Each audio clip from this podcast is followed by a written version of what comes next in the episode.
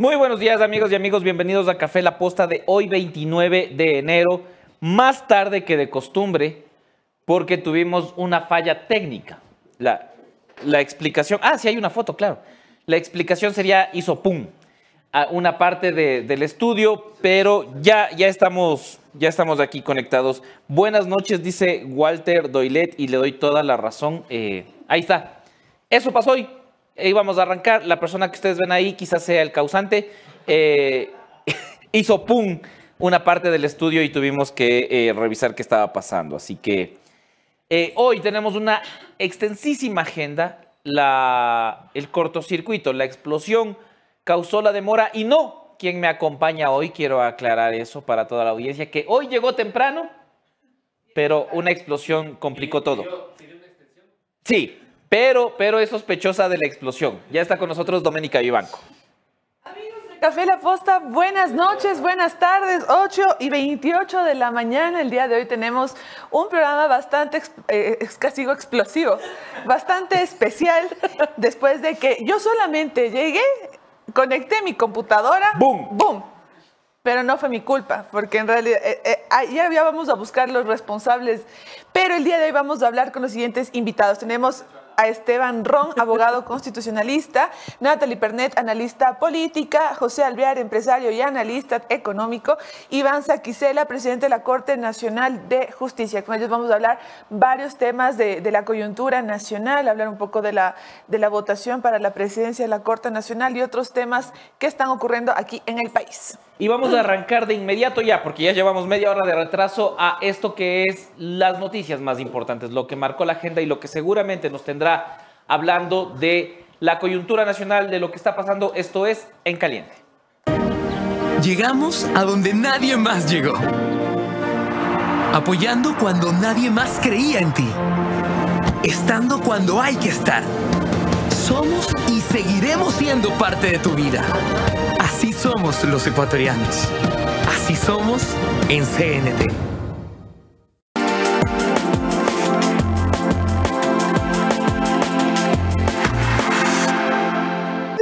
Gracias a las personas que se siguen conectando a esta transmisión. Como les decíamos, hoy tenemos extensa, extensísima agenda porque vamos a poder abordar todos los temas eh, que nos incumben desde el plano constitucional a propósito de las preguntas de eh, la consulta popular que ya fueron aprobadas. También estaremos hablando de economía y de economía invisible, por ejemplo, con una de nuestras invitadas. Además, las, eh, los temas pendientes en temas de seguridad, en cuestiones de seguridad con eh, José Alviar. He visto algunos de sus videos hablando de eh, pena de muerte, hablando de Desde el privatizar caballo. cárceles.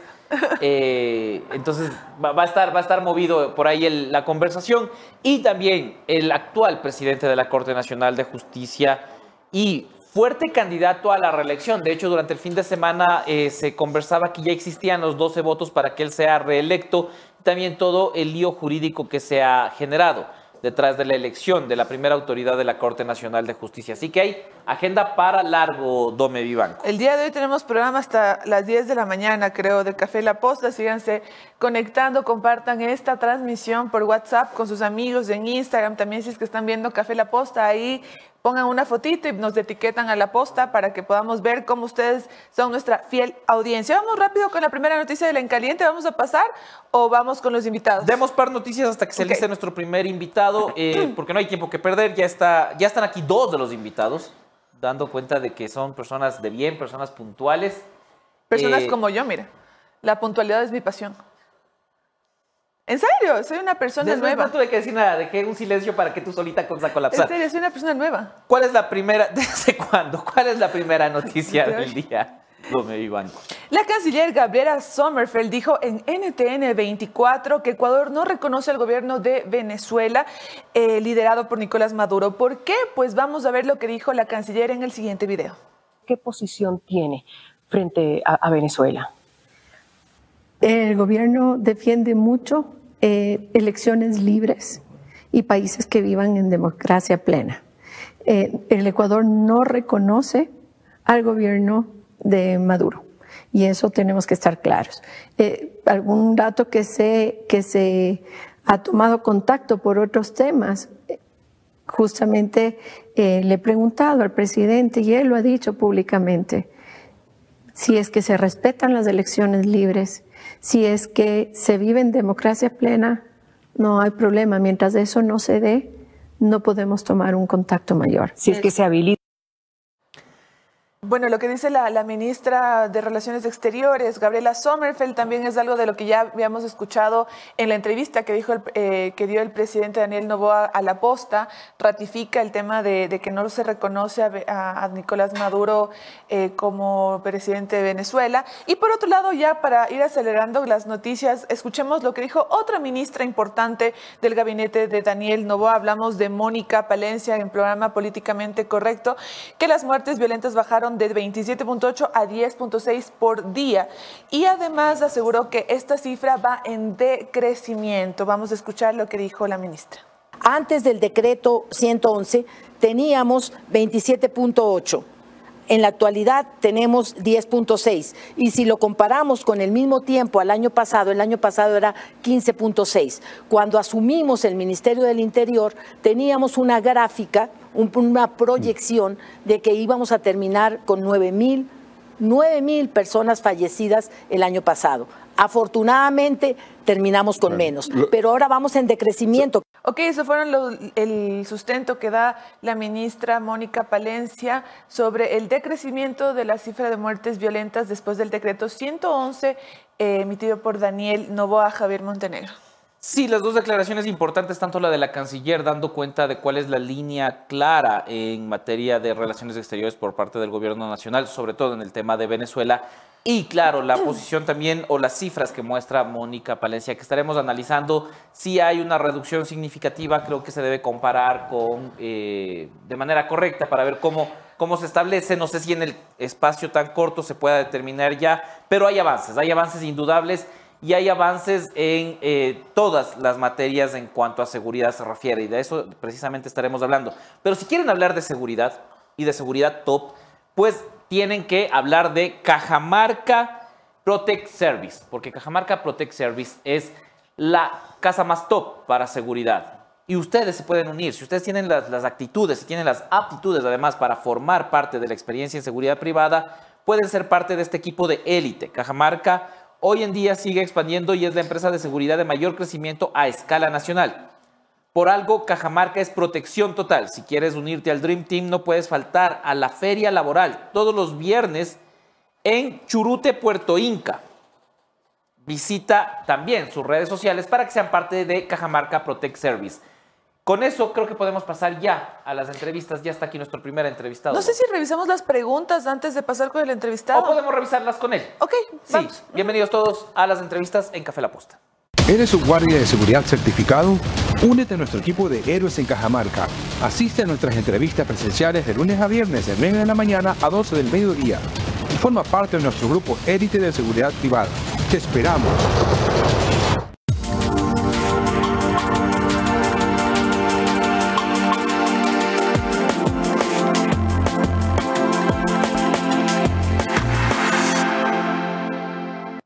Gracias a quienes se siguen sumando a esta transmisión y le dan, le dan like a esta transmisión tanto en YouTube como en Facebook. Muchas preguntas todavía de por qué empezamos tarde. No fue culpa de Doménica Ibanco eh, porque llegó a tiempo, pero sí conectó su computadora y hubo un pequeño cortocircuito que provocó una, una revisión de todos los sistemas. Ya está con nosotros. Necesitábamos explicar, necesitábamos una, una explicación de qué está pasando. El viernes la Corte Constitucional se pronunció ya para referirse a algunas de las preguntas de la consulta popular, a otras negarlas. ¿Y por qué hacer esto? Creo que es importante que nos lo diga un experto. Ya está con nosotros el constitucionalista Esteban Ron. Esteban, ¿cómo estás? Hola Javier. Buen día, Dome, buen día. Esteban, vamos por ahí y podemos ir revisando pregunta por pregunta, como decía la Dome, pero sobre todo, ¿cómo ves tú este dictamen de la Corte en términos generales, eh, ya pronunciándose, aceptando unas preguntas y rechazando otras? O sea, ¿qué es lo que pasó? Creo que es lo primero que debemos de explicar porque realmente hay una confusión de cuántas preguntas efectivamente pasan a consulta popular. Y de hecho, eso es una de las cosas que más dio las vueltas del fin de semana porque no se logra tener una explicación clara. Y creo que podemos partir de los primeros dos bloques que fueron presentados por el presidente Novoa en momentos distintos. Del primer bloque, pues de ese, de ese bloque ya hablamos muchísimo, vimos que es un bloque que tenía bastante déficit en cuanto a los anexos y en cuanto a las partes considerativas, es decir, en la motivación del mismo. Y de este primer bloque, pues la doctora Núquez le dijo al presidente Novoa, ¿sabes qué? Eh, puedes revisar las preguntas, quitó la pregunta de los casinos y entraron 10 preguntas a ser analizadas. Se presenta el segundo bloque, cuando ya entra en acción a Esteban Torres. Y obviamente en este segundo bloque hay, digamos que algo de mayor y mejor técnica en cuanto a la presentación de las preguntas, porque además se sugería una vía de reforma constitucional. ¿Sí? ¿Qué hizo la Corte Constitucional? Divide a estas preguntas y dice, estas preguntas son plebiscitarias y estas eh, preguntas son refrendatorias. Y las plebiscitarias entran al primer bloque de preguntas porque se consideraron que todas las primeras preguntas eran plebiscitarias. Y ahí se divide, digamos que el análisis de la Corte Constitucional. ¿sí? Coge todas las preguntas plebiscitarias, las de consulta abierta, las que no tienen anexos, las que no tienen, digamos, que una progresividad en cuanto a las reformas del sistema jurídico en general, ni tampoco suponen una reforma parcial o una enmienda constitucional. Y nos dice, en un solo grupo van a analizarse estas. Y de esas tenemos seis preguntas que vamos a ser consultadas. Y coge cuatro preguntas y dice, bueno, perdón, no cuatro preguntas, sino el resto de preguntas dice, estas preguntas sí tienen que entrar por referéndum y requieren de un análisis de mayor profundidad y una vía de constitucionalidad. Es decir, ¿se va a hacer reforma parcial o se va a hacer enmienda? La diferencia entre las dos es que la reforma parcial, eh, bueno, va a entrar a la Asamblea, puede entrar a la Asamblea Nacional y tiene igual una consulta popular de salida. Y la enmienda, las que entran directamente a ser consultadas y luego pasan otra vez a la Asamblea Nacional.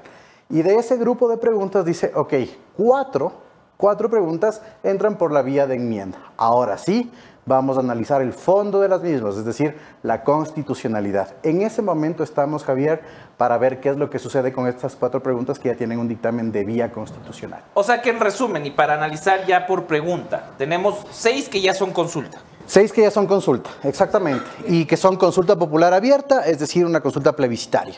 ¿Sí? Cuatro que están en un análisis más profundo de la Corte de Constitucional. De constitucionalidad, las mismas que van a analizarse, considerando que la pregunta no sea inductiva, efectos y además, perdón, anexos y luego efectos, y que todo esto guarde constitucionalidad. Y estas cuatro podrían, podrían incluirse a las seis. A las seis y tener una consulta popular de diez preguntas. ¿Y el resto? Ya se quedaron fuera. Ya no. Sí, ojo que hay un tema, ¿no? Se habla de la posible pregunta de la moratoria del Yasuní y demás, entonces veamos que si es que el gobierno presenta más preguntas. Pero ojo que de estas cuatro tenemos nuevas alternativas. De estas cuatro preguntas, la Corte Constitucional tiene tres resultados. Que diga, ¿hay constitucionalidad absoluta? Me manifiesto por aquello y entre a preguntarse. La segunda, que es la modulación. Eso ya lo vimos en la consulta del presidente Lazo. ¿sí? La Corte le dice, ¿sería constitucional si se preguntaría de esta manera o modifíquese los anexos en este sentido para que sean constitucionales? Eso va otra vez al presidente Novoa, con el equipo jurídico deberá analizar los, las, sugerencias de la Corte Constitucional y después de esto devolver a la Corte Constitucional. O que le digan, ¿sabes qué? No es constitucional ninguna de las preguntas, no van las preguntas. Entonces todavía estamos en esa posibilidad. Me gustaría que esto de pronto sea más una conversación, entonces si le pueden también enfocar a la, a la DOME para... Solo quisiera puntualizar con esto.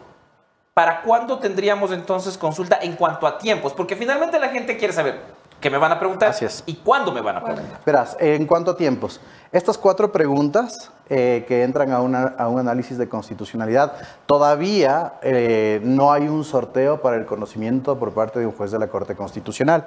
¿sí? Una vez que esto entre a conocimiento de un juez de la Corte Constitucional, la Corte tiene 20 días para pronunciarse sobre la constitucionalidad del mismo. Pronunciados los magistrados sobre esto, eh, el presidente Novoa y con el resultado del análisis de la Corte puede ya emitir el decreto ejecutivo llamando a consulta popular para que el Consejo Nacional Electoral realice la consulta popular en un máximo de 60 días. Estamos hablando de dos meses. Digamos que la Corte Constitucional te saca el dictamen por ahí el 20 de febrero. A eso súmale dos meses. Entonces, febrero, marzo y abril. Estaríamos hablando de una consulta en la última semana de abril aproximadamente. No se afectan mis vacaciones, eso me, me deja más tranquilo. Ahora sí podemos conversar también con la DOME sobre cómo se han ido haciendo todas estas preguntas y finalmente las que ya son consulta popular. Ok, en lo que yo quiero entender, Edoc, es que tenemos estas seis que son de plebiscito, ¿no es cierto? Ajá. Y de ahí las otras cuatro pueden ser vía enmienda o tiene que ser igual de la misma forma que el, plebiscito. No, no, no, no, para nada. A Porque la consulta popular se supone que tiene dos puntos, o sea, las- el plebiscito y, y la, y la Y el referéndum. Ajá, el referéndum. Ajá. Sí, a ver, el plebiscito son preguntas abiertas. La consulta popular abierta en la cual el presidente de la República o la ciudadanía pueden convocar a consultas sobre asuntos de interés público. Son preguntas más abiertas, ¿por qué? Porque no suponen un sistema de anexos y efectos, es decir, no te dicen voy a cambiar la constitución o el sistema jurídico, eh, leyes orgánicas, leyes ordinarias para llegar a este resultado, sino te dicen voy a consultar esto, quiero hacer esto, pueblo ecuatoriano, me vas a dar la autorización de hacerlo y esto principalmente son herramientas de ejecución a través de proyectos de ley o políticas públicas. Esas son las abiertas, digamos que son las preguntas más fáciles. Ahora, las refrendatorias, las de referéndum, consultas que tienen que ser necesariamente eh, presentadas con anexos específicos, señalada la vía constitucional de reforma a la Constitución, porque hay dos tipos de reformas a la Constitución, la reforma parcial y la enmienda. ¿sí? La enmienda, digamos que es la herramienta más fácil de ejecución. ¿Por qué? Porque el pueblo se va a pronunciar y eso le genera una obligatoriedad a la Asamblea para que se forme una comisión de enmiendas y la comisión de enmiendas efectivamente realice esta gestión. Mientras que la reforma parcial, cuando ya se afecta otro tipo de estructura constitucional, entra a la asamblea, la asamblea tiene que realizar la enmienda y tiene una consulta popular de salida.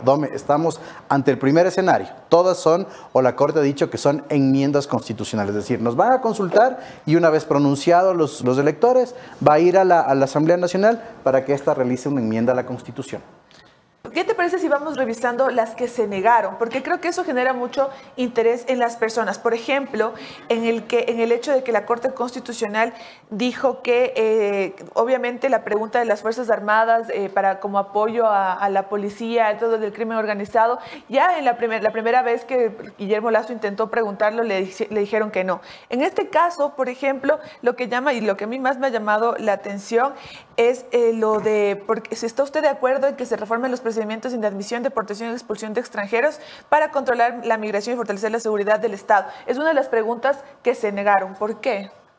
Hay que ver cada una de, de las motivaciones que la Corte Constitucional ha señalado, pero digamos que la Corte Constitucional tiene tres grandes razones por las cuales dijo no van las preguntas. La primera, la primera grande razón que, y es lo que decíamos, la falta de técnica, es que no había los considerandos necesarios como para hacer la pregunta. ¿sí? El tema de movilidad humana no fue por ahí. La segunda, eh, que existe iniciativa legislativa, es decir, que se pueden presentar reformas o que las reformas no son con carácter urgente. ¿sí? Por ahí va el tema de, de la movilidad humana. Y finalmente, que pueda haber una afectación de derechos de manera directa a la- lo que se pretende consultar. Entonces, son varios los motivos, Dome, y cada una de las preguntas tiene su significación respectiva. Entonces, eh, por ejemplo, en el tema de movilidad humana, de lo que recuerdo en el análisis que hizo la Corte Constitucional, señala que hay déficit en cuanto a la motivación, porque no se presentan datos cualitativos y cuantitativos de cuánto esto podría afectar realmente a la situación de los extranjeros en el país. Segunda cosa, que tú ya tienes políticas de legalización de extranjeros. Hace poco tiempo la Cancillería inició un proceso de prórroga para que los ciudadanos venezolanos puedan acogerse a esa y tener un procedimiento para la legalización de su residencia. Y en tercer lugar, que también señaló la Corte Constitucional, que puede haber una afectación de derechos. ¿Por qué? Porque los trámites o al menos los requisitos para una posible deportación o salida del extranjero en el caso de cometimiento de un delito eh, están restringidos a cierta normativa internacional que en este caso se suponía que se va a cambiar. Y finalmente también dijo la Corte Constitucional, me vas a cambiar la ley, pero ¿cómo? Sí, no tengo certeza. Es que eso era uno de los puntos y, y eso me parece interesante también profundizar. ¿Sorprende un poco el resultado de la Corte Constitucional Sí. o más bien era lo que se esperaba tomando en cuenta lo- los cabos sueltos que dejaba? Porque que te la, la Dome la- lo había hecho el Ajá. análisis eh, en videos que pueden ver ustedes en las redes sociales de la posta, precisamente de los cabos sueltos, de la falta de precisión que tenía mucho de las primeras preguntas, sobre todo de- del paquete que envió el presidente Daniel Novoa. Los resultados eran los que se esperaba. La Corte Constitucional iba a pronunciarse así desde el inicio. Del, del primer paquete, del primer bloque de preguntas, los resultados de la Corte Constitucional, a mí en lo particular me sorprenden. Del segundo no tanto, como les decía, porque ya había una mejor y mayor técnica en cuanto al cómo se pusieron las preguntas con los respectivos anexos. Pero del primer bloque de preguntas, recordemos que se presentaron 11. Si descartamos la de los casinos, nueve preguntas no tenían anexo. Claro. Sí, y no te decían cómo se va a realizar el cambio. Además, sorprendió esta actuación también de la doctora Núquez diciéndole al presidente Nova, tienes el chance como para rectificar Mandándole a las preguntas". rectificar. Eso normalmente Sí. no se hace. No, No, jamás, jamás. Eh, de hecho, yo recuerdo que estábamos conversando con un- algunos amigos que también hacen análisis de este tipo de cosas y decíamos, la Corte debería decirle por un tema de formalidad, no doy paso al análisis porque no tengo anexos sobre los cuales analizar. ¿Sí? Porque un anexo no es voy a presentar un proyecto de ley dentro de los cinco días después de la aprobación Y de la no consulta del para que la Asamblea tenga 60 días para aprobarla. Pero bueno, sin embargo, lo que hizo la Corte Constitucional utilizando el principio pro elector, pro democracia y demás, es decir, ok, no nos compliquemos y de ese bloque de preguntas veamos cuáles son tan abiertas que pueden ser consultadas a través de un plebiscito. Y eso es lo que tenemos. Y eso que todavía no se habla de una, y me van a perdonar la expresión bronca, que se va a dar en virtud del tema de la extinción de dominio. Claro. ¿Por qué? ¿Por qué? Primer bloque de preguntas. Se pregunta, y de hecho es una de las preguntas que pasó Javier y Doménica, que se dice que si, un- si los ecuatorianos estamos de acuerdo con que la titularidad de los bienes declarados de origen ilícito pasen directamente al Estado. Eso nos van a consultar. Segundo bloque de preguntas que fueron presentados, ¿no es cierto?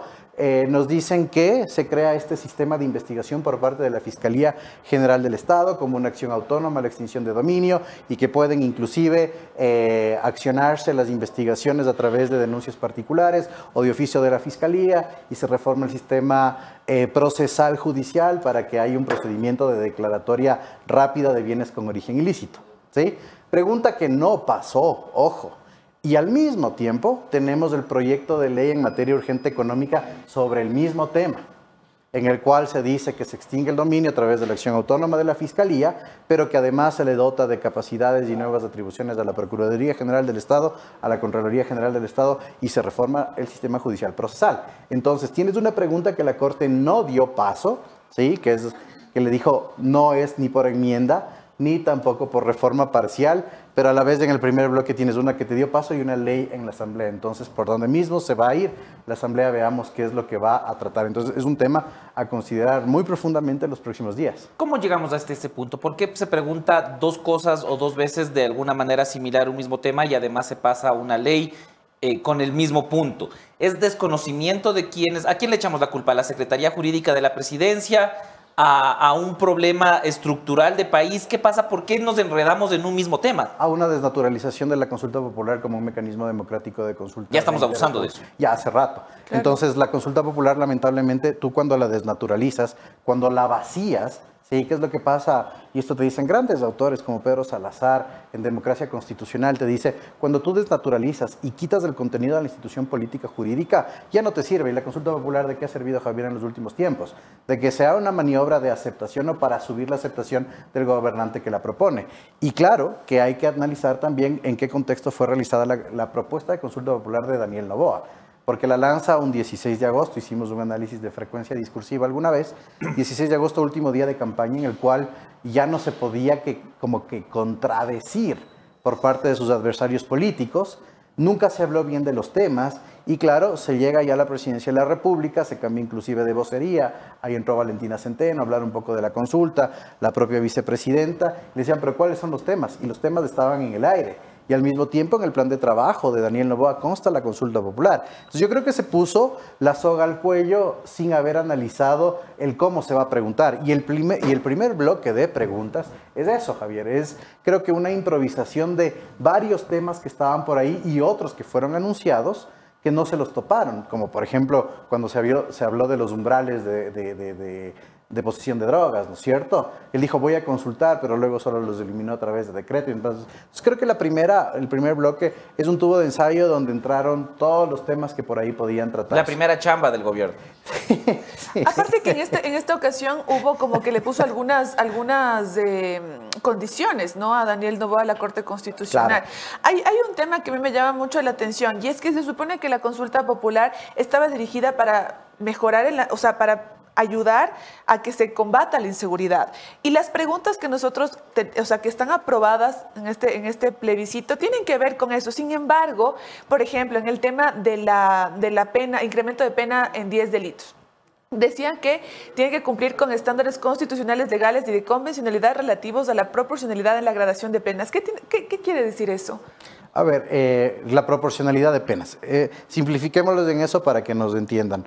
Es que un delito tiene, no soy penalista, pero voy a tratar desde la, de la teoría básica del derecho. Un delito tiene un efecto, ¿no es cierto? Que es una pena. Privativa o no privativa de libertad, más ciertos temas restaurativos. Entonces, las penas privativas de libertad tienen un rango de años que se dan o que le ofrecen, en este caso, al administrador de justicia para, de acuerdo a la gravedad del delito, y si es que este tiene agravantes, poner una- un, un rango proporcional. Ya, ¿qué es lo que se está pretendiendo con la, con la consulta popular? Que los 10 delitos específicos de ese aumento de penas tengan rangos mayores, Dome, es decir, que tengan sanciones más fuertes. Y obviamente la Constitución te pone un límite de sanción temporal a las penas privativas de libertad, cuando no son acumulativas o cuando estas no tienen agravantes.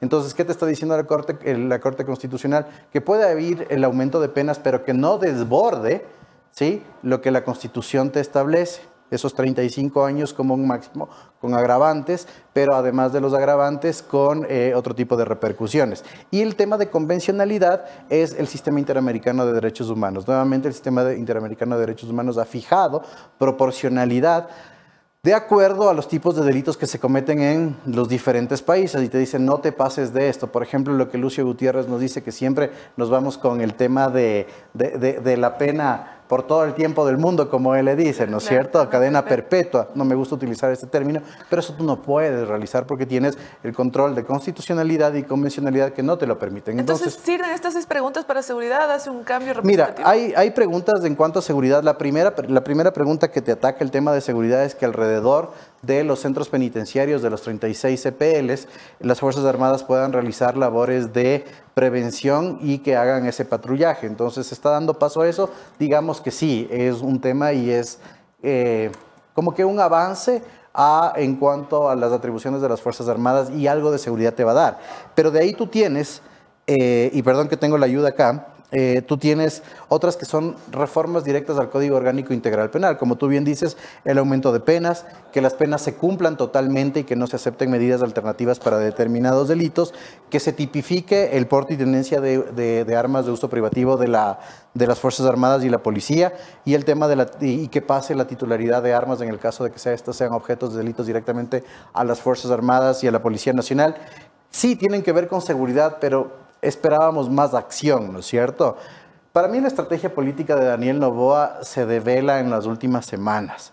Es decir, se da cuenta él que no necesita de la consulta popular para tomar acciones fuertes y además que la consulta popular le puede atar a lo que está recibiendo o a la ayuda que está generándose con organismos internacionales y países como Estados Unidos.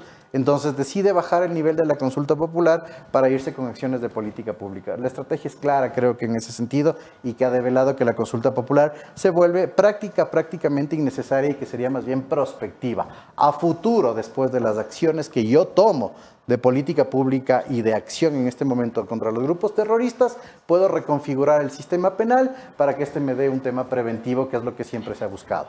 Pero se fue desnaturalizando, lamentablemente, Javier. Yo tenía otra inquietud, eh, pero eh, veo que en la caja de comentarios preguntan mucho sobre, eh, a propósito de la extradición, cómo fue el proceso con la familia de Fito y por qué ahí sí se puede y en otros casos no. Creo que es importante para la ciudadanía explicarle que no es lo mismo, que es totalmente diferente, pero que lo tengan claro para... eh, porque claro, estas son las inquietudes que realmente tiene la gente y que quiere tener No, está bien. claridad. No te preocupes. Con todo el gusto. Las cuatro preguntas que por lo pronto entran a dictamen de constitucionalidad y que ya tenemos vía de enmienda, obviamente eh, está la de la extradición, la de judicaturas especiales constitucionales, la del reconocimiento del arbitraje internacional y el tema de las reformas al Código de Trabajo y el régimen laboral. ¿Qué es la extradición? La extradición tiene dos regímenes, el activo y el pasivo. Vamos al caso del tema de los familiares de, de alias Fito. ¿sí? Los familiares de alias Fito salieron del país, estuvieron en Argentina, en Córdoba. Salieron por una vía legal porque no tenía ningún no proceso. ningún tipo de restricción legal, digamos así. No había una medida cautelar dictada por órgano judicial competente y en ese sentido, pues obviamente no había cómo no permitir la salida de ellos del país. Fueron a Argentina y a través de un proceso colaborativo y de investigación se logró dar con el paradero de ellos. Se los trajo al Ecuador a través de una cooperación internacional. Vimos a la ministra inclusive de Argentina tomando pauta en ese sentido. Y una vez que estuvieron puestos acá en Ecuador a orden de autoridad competente, y eso lo dijo inclusive la fiscal general del Estado, se hizo una verificación de si todas las personas que, fueron aprendidas tenían algún proceso judicial como para que sucedan dos cosas. La primera, que pasen a un proceso de imputación o a un proceso de investigación. Y obviamente no hubo ninguna de las dos cosas porque no había proceso judicial en contra de estas personas, lo que significó que las autoridades ecuatorianas tuvieron que dejarlos libres, porque lamentablemente no hubo esa coordinación previa como para dictar un acto urgente, eso se, se criticó mucho en el espectro jurídico ecuatoriano, se dictaba un acto urgente con fines investigativos y ellos podrían haber estado, pues en este caso, inclusive privados de libertad con fines investigativos, pero no hubo esa actuación previa, entonces se puso a orden de autoridad competente, se verificó que no hay ningún proceso judicial, siga nomás, no es de extradición. La extradición es diferente. ¿Qué es lo que sucede con la extradición en el caso de delitos transnacionales? El delito se comete o tiene una tipificación similar en dos países, ¿no es cierto? Principalmente delitos como el narcotráfico. Estados Unidos y Ecuador. El delito por la transportación de drogas se da en los dos países. Entonces, Ecuador tiene un déficit en cuanto al juzgamiento de las personas en narcotráfico, pero en Estados Unidos ya se lo logra. Estados Unidos solicita al ecuatoriano para ser juzgado en Estados Unidos porque el delito tuvo implicación en Estados Unidos. Eso no se puede hacer porque recordemos que la extradición de ecuatorianos está prohibida constitucionalmente. Démosle la vuelta. Digamos que el delito se comete entre Colombia y Ecuador. Ecuatoria, eh, el Ecuador puede solicitar a un ciudadano colombiano para que sea juzgado acá porque el delito está de acá. Sí, sí se puede. Esa es la diferencia con la extradición, Javier. Esteban, muchísimas gracias. Siempre mucho es más un gusto. claro. Estaremos conversando porque todavía, todavía tenemos más dudas, todavía hay más, Ya más puntos pendientes de la consulta Ya, y en general. Cada semana debemos tener al menos un constitucionalista por, por obligación en, en el Ecuador. De ley tenemos que consultar a, a un constitucionalista aquí. ¿Cierto, Dome? Es importante conocer un poco el detalle de cómo se conforman cada una de estas preguntas de la consulta popular. Lo que siempre decimos, la letra chiquita, los anexos, qué implica, qué quiere reformar, para que todos ustedes vayan bien informados a votar. Eh, bueno, como ya dijo el doctor, puede ser marzo más o menos, abril máximo, eh, ya por, la, por las preguntas que finalmente la Corte Constitucional dé paso. Vamos a pasar con nuestra siguiente invitada y se trata de Natalie Pernet. Pero antes de pasar con nuestra siguiente invitada, ¿qué te parece si les das la mejor recomendación para estar conectados todos los días, no solo a Café La Posta, sino a todas las redes sociales de La Posta, que ya suman más de 3 millones de seguidores, en donde está, por ejemplo, La Posta Cuenca y también Federación Postera. Federación Postera con su programa estelar Suite Presidencial los lunes a las 9 de la noche. Hoy vamos a tener tema interesante en Federación, ¿no? Me imagino que hoy ya estaremos conversando de nuevas irregularidades en un equipo de fútbol que, eh, donde está por ahí la mano de un exalcalde de Quito, no voy a decir nada más. Vamos, a- tienen que estar conectados a Federación Postera en Instagram, Twitter, en Facebook, pero también tienen que seguir Suite Presidencial. Si es que ustedes eh, quieren conocer de primera mano, pónganse ya la campanita ahí en, la cuenta oficial de Federación Postera en YouTube para que puedan escuchar el programa primerito. Ahora, les voy a dar una recomendación porque ustedes saben que CNT es y ha sido parte de la vida de cada ecuatoriano. Estuvo en los momentos más importantes y seguirán conectándote con quienes tú amas, llegando a donde otras personas no llegan y apoyándote siempre para perseguir tus sueños. Más que una compañía, son parte de tu historia. Así somos los ecuatorianos y así son en CNT. Además, hoy en Federación Postera, de lo que acaba de decir Danilo Castro, va a estar Miguel Ángel Loor. Sí, Ah, ayer tuvieron un mega evento, esta semana es la entrega del premio la Liga Pro, Pro Kids. así que Ajá. Federación Postera va a estar interesantísimo. Nuestra siguiente invitada empezó diciéndonos, empezó llegando puntual, cosa que saludo mucho, y criticando que no le dan café en Café La Posta. Qué mal. Debemos cambiar el nombre. Si, si no podemos darle café al invitado cuando llega, no, no somos ah, ahí está. Ah, ahora sí ya somos otra vez Café La Posta. Está Natalie Pernet con nosotros eh, para analizar dos cosas. No, hola Natalie, ¿cómo estás? Hola Javi, ¿cómo estás? Importantísimo Dome. también tener una visión, eh, creo que global, de eh, la situación de la seguridad y cómo se ha manejado en términos de derechos humanos, en términos de protección de no solo de las víctimas y sobre todo de las víctimas que somos todos los ecuatorianos de la delincuencia, pero también para hablar un poco de la economía invisible que me pareció importantísimo, te decía, yo vi el video ese y me pareció chévere poder ampliarlo, poder conversarlo, porque muchos de nosotros no tenemos idea de qué es, pero sí, eh, hola tía Dome, dice William Peñarrera. Alguien, Ah, mira, alguien vio el programa de la te, tía. te conoce de- del programa. Pero empecemos por eh, la visión general. ¿Cómo ves tú el trabajo que está realizando el gobierno nacional de cara al enfrentamiento de la seguridad con una visión medio progre como la que tienes? Progre y media, la verdad. Progre y media. Bueno, primero buen día con todos, gracias por la invitación, gracias por el cafecito. Este, felicito mucho la entrevista que me antecedió porque de verdad que está bastante complicado entender el tema de la consulta popular y ayer cuando te decía de qué vamos a hablar, yo también tengo aquí Claro. la polla porque si no es imposible terminarla de comprender. Pero bueno, este, creo que estamos como país viviendo un momento absolutamente inusual. Yo decía, la última vez que yo entendí que estábamos en guerra, yo tenía alrededor de seis años y nos despertaban una hora antes, porque aparte de que estábamos en guerra, tampoco había electricidad, también había racionamiento Medio parecido al escenario de energéticos. Entonces nos despertaban una hora antes, Sixto era el presidente, era la hora de Sixto. Y pues yo no terminaba de entender muy bien. Ah, o sea que somos contemporáneos. Casi contemporáneos, Sí, porque ajá. todos los demás no van a entender esta conversación. Pero tú y yo sabemos de qué estamos hablando. Entonces, exacto, era un contexto bastante similar. Este, había un conflicto, este sí era internacional, era en contra del Perú, y eh, había racionamientos de energéticos, motivo por el cual todos nos teníamos que despertar antes para tratar de aprovechar las horas que había sol durante el día. ¿Qué está pasando ahora que han pasado casi 30 años de- de- desde lo que estoy acabando de comentar? Ahora tenemos un conflicto armado, pero no es internacional, es interno. Y a mí muchísimas personas me decían, ¿esto qué significa? ¿Significa que me pueden allanar mi casa en cualquier momento? ¿Significa que este, se, se me restringen mis derechos de movilidad? ¿Qué significa estar en un conflicto armado? Y yo creo que fue la decisión acertada del gobierno. Este, hablaba con, con la gente de Comunicaliza justo el día de la toma de TC, estuvimos juntos, y yo le decía, si en este momento se hace una corrida de la, de la popularidad del presidente, probablemente ahorita la popularidad haya tenido un pico de baja importante, Claro. pero dependerá mucho de la reacción que tenga el presidente, de cómo eso o se estanca debajo o sucede lo que, lo que acaba de pasar, que tenemos un presidente con una popularidad pero de locos. Claro, se de disparó. locos, una pop- ya, entonces, claro, la vara venía en el subsuelo, ni siquiera es que venía baja, la vara venía en el subsuelo. Hay un presidente que desde las cosas más básicas, desde el mismo hecho de que es un presidente que tiene la, la juventud, la capacidad del carácter y, el, y la misma facilidad de movilización. Nuestros dos últimos presidentes, por diversos motivos, se veían limitados en su capacidad de movilizarse.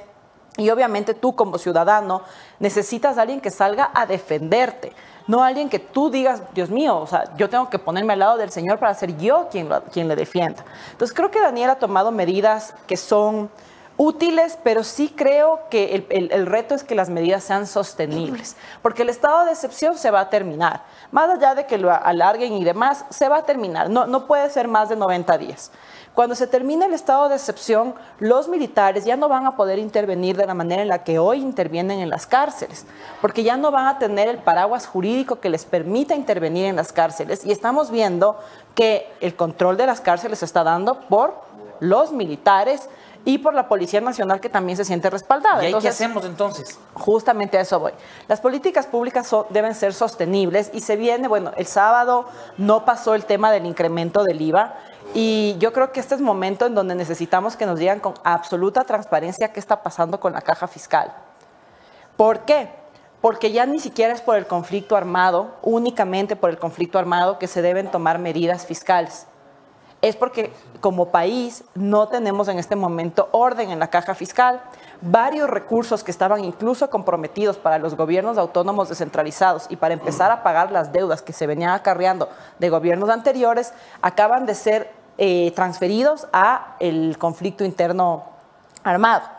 Entonces, ¿qué va a pasar el momento en donde ya no tienes el dinero para sostener, obviamente, la guerra, pero tampoco para sostener los servicios básicos? El, el mini- el viceministro de Gobierno nos decía que no se van a poder pagar salarios nuevamente. Sí, lo acabo ¿Ya? de decir el fin de semana, ¿no? Nuevamente. Entonces, claro, ¿qué tienes aquí? Tienes que tomar decisiones que no son populares y que qué coincidencia que justo cuando tienes la popularidad más alta es el momento en el que debes tomar las decisiones que no son populares. ¿Cuáles son las decisiones que no son populares? El tema del IVA que ya no, que en el primer debate acaban de meter un par de reformas que no van a ser constitucionales porque la Asamblea no puede generar tributos. Eso es una competencia exclusiva del Ejecutivo y con el informe tal cual quedó, es la Asamblea la que se vuelve la creadora de tributos. Eso va a tener un frente constitucional bastante amplio. Segundo, el tema de la focalización de los subsidios, en donde ya se ha visto a un presidente no negarse porque no te quedan de otras. Y tercero, obviamente, empezar a cobrar a los morosos y empezar a hablar de temas que tampoco son populares, como la reforma laboral y cómo está funcionando el sistema de seguridad social. Y ahí te entra una de las pocas preguntas que tiene que pasar por enmienda, de las cuatro, una de estas es el tema de los contratos a plazo fijo y contratos por hora. Entonces ahí es cuando tú empiezas a ver que el conflicto sí detonó y aceleró muchísimo lo que está pasando, pero que no son Pero, piezas desgranadas. Aquí hay un eslabón y un enclave de un país con una caja fiscal rota que tiene que poner orden a sus finanzas, que necesita recaudar y que pues para recaudar está yéndose por Todo. todos los frentes. ¿Tú crees que se ha desnaturalizado de alguna manera? Y esto decía la entrevista anterior. eh, antes de pasar a la doma, a ver si los tres también conversamos como... Me, me parece más, más Es- sí, es menos, menos. Si se desnaturalizó de alguna manera el concepto de consulta popular ahora que estamos preguntando y ahora que se ha planteado incluso volver a preguntar por el ITT. Bueno, yo me mostré reacia a la consulta desde época electoral, porque decía que con una caja fiscal como la que tenemos, eh, utilizar termómetros políticos no era lo correcto. Me mostré reacia también con el primer eh, paquete de preguntas, porque muchas de estas podían hacerse vía decreto y muchas otras tenían que pasar por la Asamblea Nacional. Entendí el concepto de medianamente forzar a la Asamblea a que despache más rápido, pero eso no significaba que si el presidente mandaba este es el texto, eso lo iban a aprobar. Entonces otra vez caía en la Asamblea Nacional. Y dejé de mostrarme reacia con el segundo paquete de preguntas que ya tenía incidencia en las cosas que sí son urgentes y que no son populares, porque nos cuesta 60 millones de dólares, 60 millones que no tenemos. Entonces tiene que tener un impacto, uno, para tener lo que no tenemos, que es plata, y dos, para tener lo que no tenemos y lo que más ávido estamos, que es seguridad y empleo. Date cuenta que por primera vez, bueno, no por primera vez, desde hace un par de años, terminando la pandemia, por primera vez la necesidad del ecuatoriano más básica cambió. Dejó de ser el empleo y empezó a ser la seguridad. Entonces, claro, si me dices que ahora el, plebiscito y las enmiendas constitucionales van a tener un impacto perfecto, esos 60 millones pasan a ser una inversión. Pero antes, mientras no había estas preguntas que sí generan un impacto, para mí no era, no era el motivo.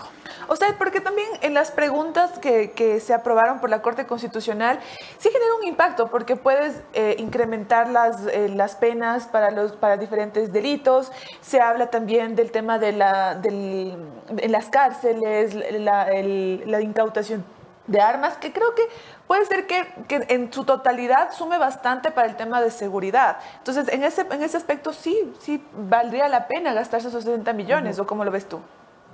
Exacto, Gómez. El momento en el que hay una repercusión directa y son procesos que no se pueden hacer vía otra vía, está perfecto y es necesario. Por ejemplo, para mí aquí algo que todavía nos da, eh, que, no parece, pero a largo tiempo nos vuelve más sostenible, sostenibles, perdón, es el tema del arbitraje internacional. La seguridad jurídica de nuestro país es bastante escueta y eso no es un secreto. Muchísimas personas se ven este, con miedo de invertir en nuestro país porque no saben cuándo les van a cambiar las reglas del juego. El arbitraje internacional, digamos que dotaría de mayor solemnidad a la inversión y somos un país que necesita inversión. Entonces, por ejemplo, el hecho, hay que llevar dentro de este plebiscito, por supuesto, la parte en la que tú te vas directamente a la parte penal, que son las penas, que son el darle a la policía, el darle a, la- a las Fuerzas Armadas mayor sostenibilidad, el crear los tribunales que eran especializados para este tipo de, de- de- de aspectos, porque también, por ejemplo, eh, las garantías constitucionales es algo de lo que se ha usado y se ha abusado, principalmente los delincuentes. Ya veías tú a los cabecillas de las bandas criminales salir como Pedro de su casa, de, las, de los centros privativos de libertad. ¿Por qué? Por haber ejecutado una acción constitucional. Entonces, ahorita la consulta popular te está a ti diciendo tienen que haber jueces especializados. Entonces, no nos quedemos solo en la parte únicamente de dónde va a haber más pena y dónde va a haber más fuerza pública o más recurso a la fuerza pública, que es importante.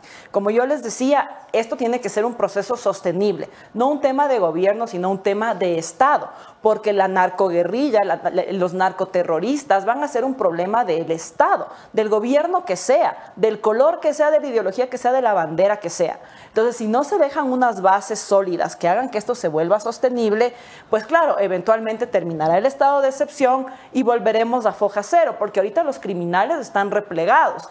Pero yo sí creo que eventualmente van a dar un contragolpe. Pero justo pasando al tema de seguridad, perdóname que te, interrumpe, eh, que te interrumpa Natalie, pero eh, esta es una parte de todo un plan que tiene varias aristas para mejorar el país.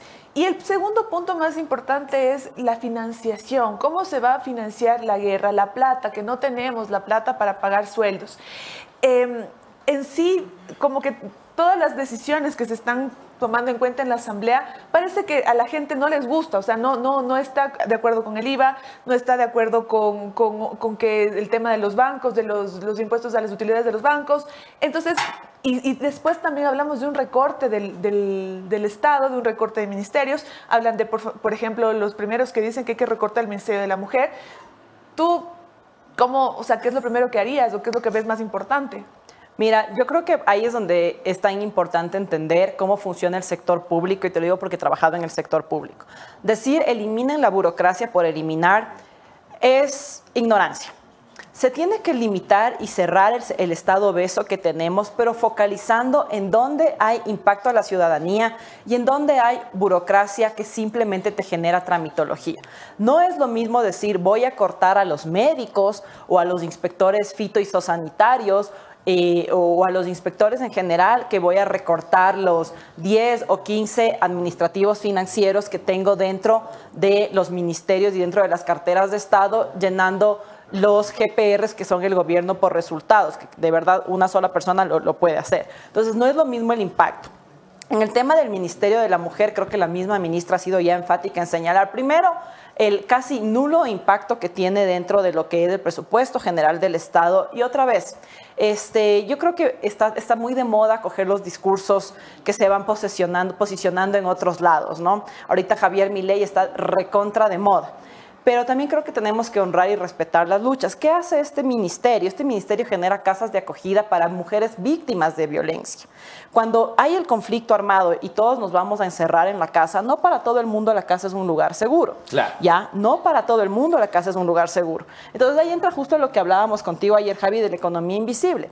La gente da por sentado, y permíteme porque ya veo que están los tiempos y demás, Sí, voy para ese lado. Porque eh, en Ajá. realidad sí, lo que te- ayer de eso cuento. me parece que es, es destacable ver cómo funciona y de qué se trata. Mira, Claro, porque entonces, es lo primero que quieren cortar. ¿Qué? Eso. es que siempre es más fácil cortar por el lado más débil, Claro.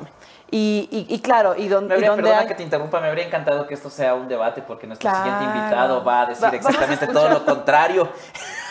y me encantaría quedarme a escucharle, pero me va a tocar irme, espero. Porque va, a estar interesante. Pero bueno, terminemos con, con la A idea ver. esta de, eh, claro, se habla más de recortar ciertos gastos y por ahí vamos atando también Claro. al tema de la Yo te economía digo, invisible. recortemos lo que no es útil y está comprobado que no es ¿Cómo útil. qué, por ejemplo?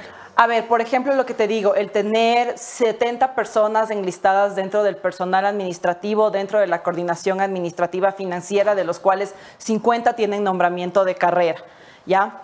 Ok, ¿qué se hace con ellos? Hay que analizar el tema de la supresión de partidas y comprarles la renuncia. Ese dinero se empieza a el, el Estado a ahorrar.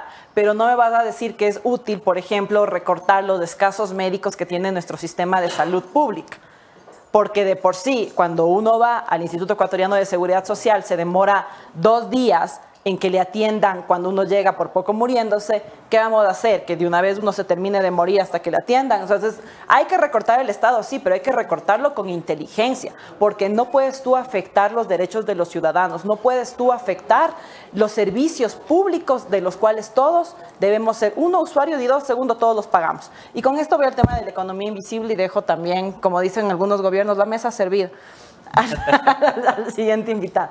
Mira, eh, el impacto económico que tienen las actividades que no se consideran eh, con ánimo de lucro no están estudiados. ¿Qué quiero decir con esto? Actividades como limpiar, cocinar, barrer, que muchísimas personas los dan por sentado como intrínsecas a las actividades de cuidado, tienen un impacto directo en las economías de los países, pero generalmente no se mide este impacto. Y lo dice Adam Smith, que es uno de los padres de la economía, en su libro ¿Quién le preparaba la cena a Adam Smith? Él descubre la macroeconomía porque cuando él se despertaba, alguien ya le había cocinado sus alimentos, alguien le había puesto el agua caliente para que él pueda tomarse un duchazo y en consecuencia él dedicarse a crear toda la teoría económica. ¿Quién era este alguien? Su madre. Él dice que él no hubiese podido jamás descubrir nada de lo que descubrió si no hubiese sido por esta economía invisible, que sigue siendo invisible y que son estas economías de cuidado. Eso tiene, por supuesto que tiene un impacto en nuestro Producto Interno, tiene un impacto en el presupuesto general del Estado que todavía no se, no se lo cuantifica. ¿Qué tiene que pasar con esto? Para eso es importante que existan políticas públicas que vayan visibilizando, cerrando las brechas de género, generando que no exista desigualdades laborales entre hombres y mujeres y obviamente después podremos hablar de, de que esta eh, economía se empieza a visibilizar. Pero hasta hoy es invisible, Javi. Este es un tema que creo eh, ha generado Nos da para mucho debate. más. Sí, en las redes sociales de la Post ustedes podrán hablar un poco más al respecto. Le voy a pedir a Alejandra, eh, que, que es la periodista eh, todóloga de la redacción, que nos ayude conversando cinco minutos contigo sobre este tema para poder profundizarlo, porque tenemos que dar paso a nuestro siguiente invitado. Vamos a pedirle, a ver si es que puedo esperarle un ratito al José, porque ya llegó el presidente de la Corte Nacional y tiene audiencia, eh, así que vamos a hacer aquí todo un cambalache. Cambalache. Muchísimas Nos gracias. toca, así nos toca, que estén muy bien. Natalie. Vamos a hablar también de eh, buenas redes sociales para que ustedes, o buenas aplicaciones para que ustedes estén con todo lo que necesitan. Y de eso se trata Katuk. Katuk es la aplicación que les va a solucionar la vida. ¿En serio? ¿Qué nomás tiene? Todo. ¿Qué quieres? Todo. Eh, quiero... No puede conseguirte zapatos. novio. Pero sí empleo. Empleo sí.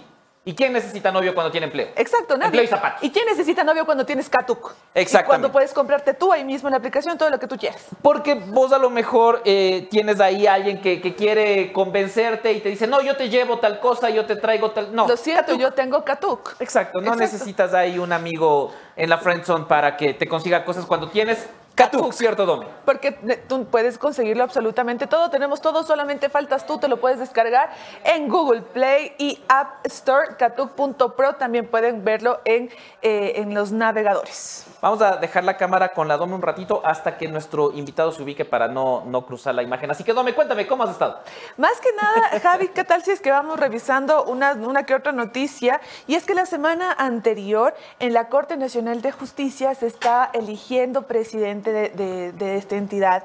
Hubo algunas cosas, hubo, las hubo la votación, eh, finalmente quedó entre eh, Iván Saquicela y Daniela Camacho, pero después, a pesar de que tuvo eh, Saquicela nueve votos y Camacho seis, si estoy mal, se dijo que bueno, que se hable un poco para que se lo- logre una, una una conversación, un acuerdo entre todos los jueces, se aplazó ya eh, la votación, si yo no estoy mal, y para eso va a estar con nosotros hoy el duro de la Corte Nacional de Justicia, el doctor Iván Saquicera, para hablar de esto y otros temas también de la coyuntura nacional, eh, temas de seguridad, los jueces y, y otros dilemas en la justicia ecuatoriana.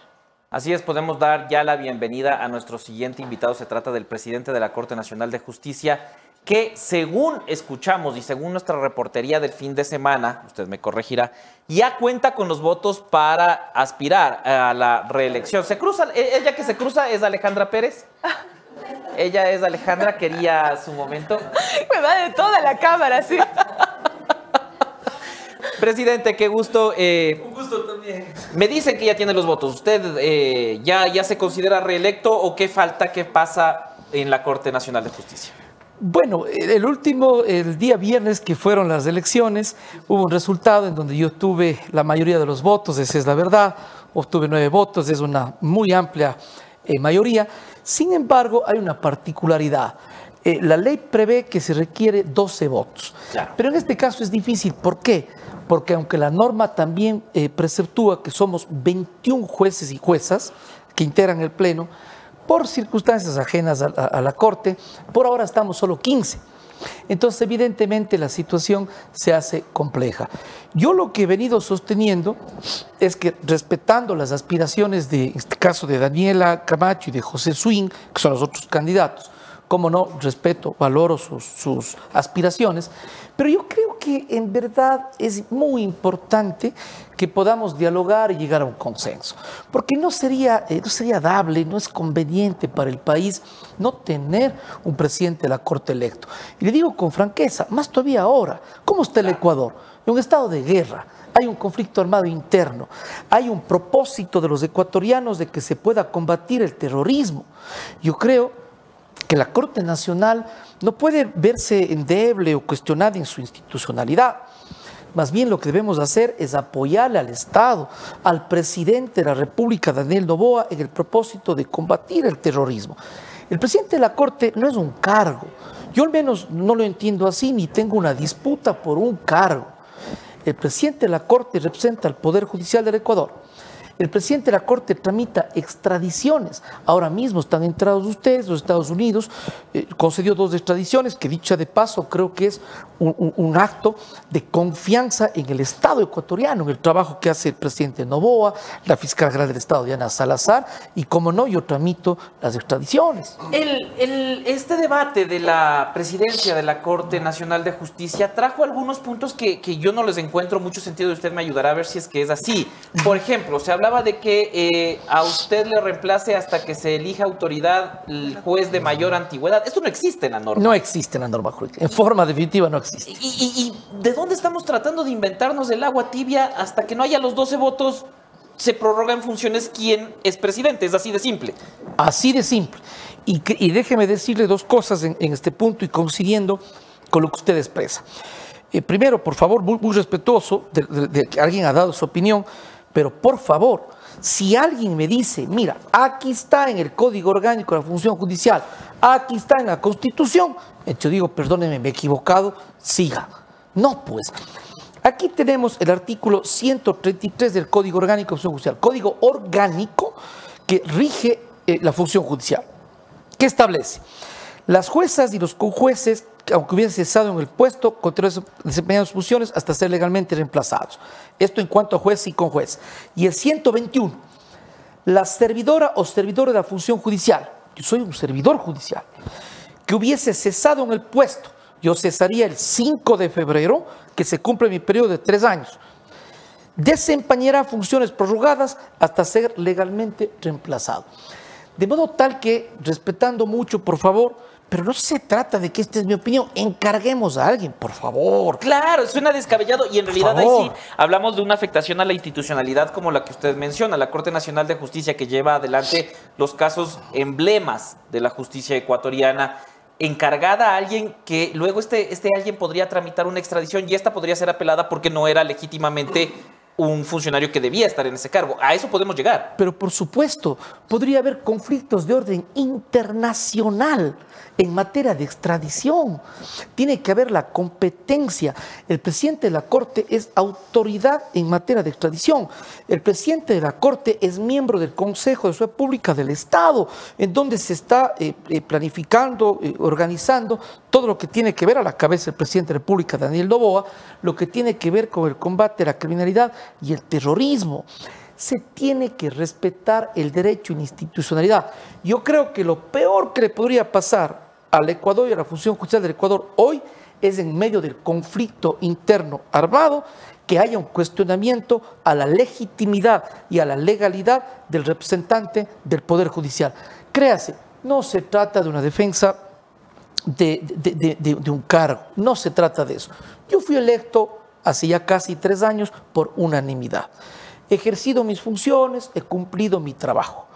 Hoy hay dos posibilidades o llegar a un consenso Dicho de paso, yo estoy abierto a seguir dialogando con mis compañeras y mis compañeros o sencillamente aplicar el derecho. No quiero incluso dejar de, de comentar para los ciudadanos que nos escuchan, aquello de la, de la prórroga ya ha sucedido en la función judicial del Ecuador. Sucedió prórroga de los magistrados cuando se empieza la Corte Nacional de Justicia del Ecuador, antes Corte Suprema. Hoy, ahora mismo, están prorrogados todos los notarios del Ecuador. ¿Por qué? Porque no se ha hecho todavía el concurso. Y mientras no sean legalmente reemplazados, están prorrogados. Ahora mismo se han prorrogado a los fiscales provinciales. ¿Por qué? Porque no ha habido todavía el concurso para ser legalmente reemplazado. Entonces yo respeto la aspiración de un compañero o compañera, pero no se trata de simplemente eh, pensar que, que existe una, una, salida y encargar a cualquier compañero, por valioso que sea el compañero o la compañera.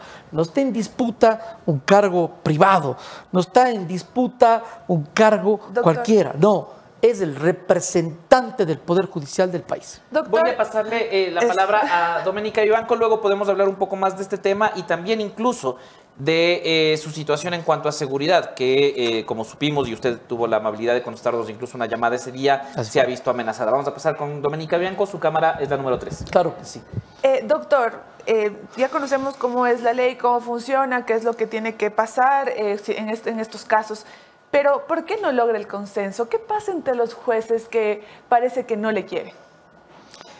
Yo pensaría, yo pensaría que son aspiraciones y que yo de reiterar que son legítimas y, y yo respeto mucho. Pero, pero más allá de juicios de valor, vamos a los resultados. Somos 15 jueces. Yo, frente a su pregunta, quiero comentar. Somos 15 jueces. Nueve votos he obtenido yo. Entonces, existe sin duda un apoyo. El compañero José y la compañera Daniela han obtenido tres votos cada uno. El problema surge porque no estamos los 21 que prevé la ley. Al ser 21, eso facilitaría, obviamente, obtener 12 votos. Si es que existen tres candidatos, existen solo 15 votantes, entonces obviamente es complejo. ¿Cuál es la, la- salida? Yo lo que digo es un consenso. Ya pasó la vez anterior. ¿Pero consenso para que le apoyen a usted o consenso, por ejemplo, para eh, dejar la candidatura y apoyar a Camacho, por, por ejemplo? Bueno, yo creo que un consenso implica necesariamente el renunciamiento de alguno de nosotros. Esa es la única manera, obviamente, de llegar a una renunciar? concertación. Yo estoy dispuesto a dialogar. Una, una de las salidas que yo les dije, mire, por iniciativa del compañero José Swing, dialogamos unos días antes de las elecciones. José Swing, Daniela Camacho y mi persona. Y ahí nosotros nos comprometimos, como ya ha pasado, a que para buscar una vía de solución y de consenso, renuncie el compañero o compañera que obtenga menos votos en favor del que obtenga más votos. Y antes de entrar en el proceso de elecciones, yo dije públicamente ante el país, en el caso que otro compañero o compañera obtenga más votos, yo renuncio. De modo tal que yo lo que creo es de que tiene que haber una, una salida y un consenso. Yo incluso soy de quienes creo que esto no, no, un- una campaña política, ni interna ni externa. Es una elección de un alto magistrado. ¿Eso que amerita?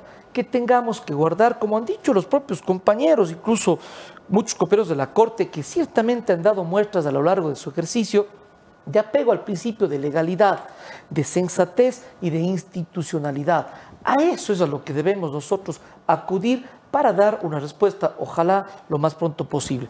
Y claro, si es que no existe un, consenso, finalmente yo lo que creo es que, bueno, que tiene que, que suceder, aplicarse el derecho y las normas jurídicas del Código Orgánico de la Función Judicial y ejemplificado algunos aspectos, pues son claras y determinantes. Doctor, ya queda clarísimo el tema de la elección. Yo quiero eh, conversar con usted sobre lo que está pasando ahorita. Estamos en conflicto armado interno y así como se, se está deteniendo a muchas personas en los operativos de las Fuerzas Armadas y la Policía Nacional, todas esas personas pasan a la justicia, pasan a ser juzgados eh, por terrorismo. Hubo la semana anterior una noticia que había liberado a uno de los detenidos eh, que también, o sea, lo, lo habían encontrado con, con armas, con dinero y demás y lo liberaron. Hablo de esto, este contexto, para que usted nos pueda explicar cómo están procediendo también en, los, en, lo, en, estos, en esos procesos, valga la redundancia, eh, los jueces que ahorita están cogiendo todos estos casos y cómo los están sacando. Bueno, yo creo que hay un elemento importante. En primer lugar, hay que comprender que cuando existen personas detenidas y la acusación fiscal es por el delito de terrorismo, de ser así, tiene que indispensablemente conocerse aquí en la ciudad capital la unidad judicial anticorrupción. Tiene competencia, de acuerdo al Código Orgánico de la Función Judicial, del delito de terrorismo y su, financiación. Si es que el detenido es por otro tipo de delito, entonces ahí sí la competencia es del juez del lugar en donde presuntamente se cometió la infracción. ¿Qué quiero decir con esto? La policía, la fiscalía y los jueces tenemos que estar claros que cuando es terrorismo tiene que concentrarse aquí. Y yo hago un llamado respetuoso a las juezas y jueces del Ecuador. Tenemos que estar a la altura de las circunstancias que el país vive. No es una situación eh, regular, es excepcional. En suma hay un estado de guerra y los jueces y juezas tenemos que dar respuestas al país, desde luego en el marco del derecho. Si es que existe algún caso puntual en donde no se ha ordenado la prisión preventiva o no se ha o sea, liberado, como usted lo, expresa, Doménica, bueno, depende. ¿no? Eh, primero habrá que ver eh, cuál es el caso concreto y por qué esa resolución. A mí en principio me hace pensar por qué no está en la unidad judicial anticorrupción. Si es terrorismo, ahí es diferente. Y claro, en el evento en que hubiere alguna irregularidad, pues obviamente tiene que el Consejo de Educatura, que es su competencia, investigar y sancionar. Por eso yo, una vez más, ratifico este llamado a las juezas y jueces del Ecuador a estar a la altura de semejantes circunstancias que vive el país. Las condiciones no cambian para la, operación de la justicia en este conflicto armado interno. ¿Perdón? No cambia, o sea, los procedimientos de algo extraordinario hasta llegar a una sentencia, por ejemplo, es exactamente igual que cuando no estamos en conflicto armado interno. No existe, no existe un cambio de normativa en lo que respecta a la norma penal y procesal penal. Lo que sí, claro, debemos entender que fundamentalmente lo que existe es una lucha contra el terrorismo, pero que es importante en cada detención en particular que haga la policía, cada proceso penal en el que la, fiscalía haga una imputación, tiene que ser por delito de terrorismo. Yo creo que eso es fundamental entender. Obviamente, en la medida en que el caso concreto eh, se, se adecuen los hechos a ese tipo penal. Ahora, eh, la seguridad, justo Javi creo que va a profundizar en eso, pero yo le quería preguntar eh, de la seguridad de los jueces.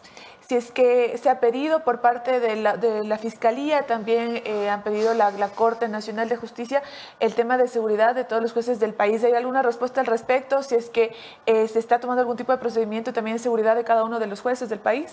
Yo he solicitado a la señora ministra de Gobierno, incluso al señor ministro de, de defensa de que en el caso de las instalaciones de las cortes se encuentran militarizadas.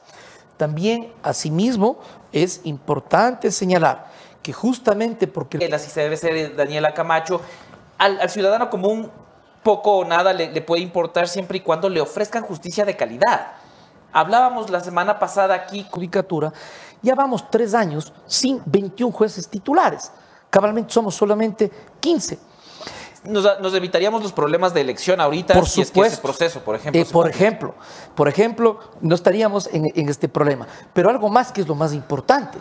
Si nosotros tenemos 21 jueces titulares y tendríamos cuando menos 21 con jueces y con juezas, el trabajo de la Corte puede darse con mayor celeridad como aspiran los ciudadanos y merecen los ciudadanos.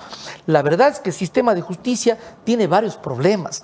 En primer lugar, no hay el suficiente número de defensores públicos, de fiscales, de jueces en el Ecuador. Usted tiene muchos cantones donde el juez es multicompetente, es decir, conoce toda materia, pasa de turno los 365 días del año. Entonces, eso es lo que amerita, y, y le, le asisto la razón, eso es lo de fondo de la justicia, que la justicia dé respuestas independientes, correctas, que haya celeridad, que nos pase en el ámbito de la tecnología. Aún no tenemos el expediente electrónico.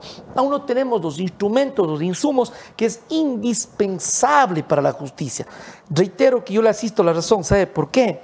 Aquí no se trata de quién es presidente o presidenta ni de la Corte ni del Consejo de la Judicatura. Aquí de lo que se trata es de que el servicio público sea óptimo para los ciudadanos. Y para ello, cómo no, requerimos, entre otras cosas, lo que hemos hablado, instrumentos para cumplir nuestro deber. Y también partamos de qué? De una institucionalidad fortalecida. Una corte que tenga un presidente cuya legitimidad esté cuestionada sería grave para el país.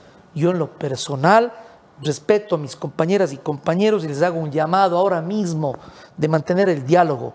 No, no tienen tanta importancia las aspiraciones de orden personal, sino el país, porque ante todo somos servidores judiciales. Dome, la Dome tiene una pregunta adicional, pero me gustaría eh, terminar la idea con el Consejo de la Judicatura. Eh, estuvo Wilman Terán.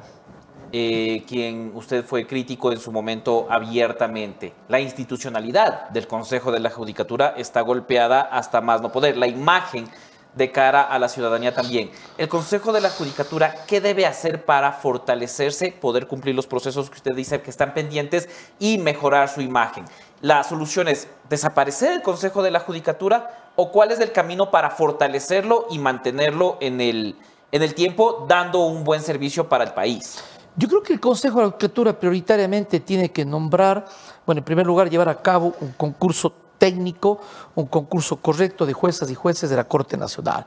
Tiene que haber un mayor número de conjueces, mínimo 21 conjueces de la Corte Nacional.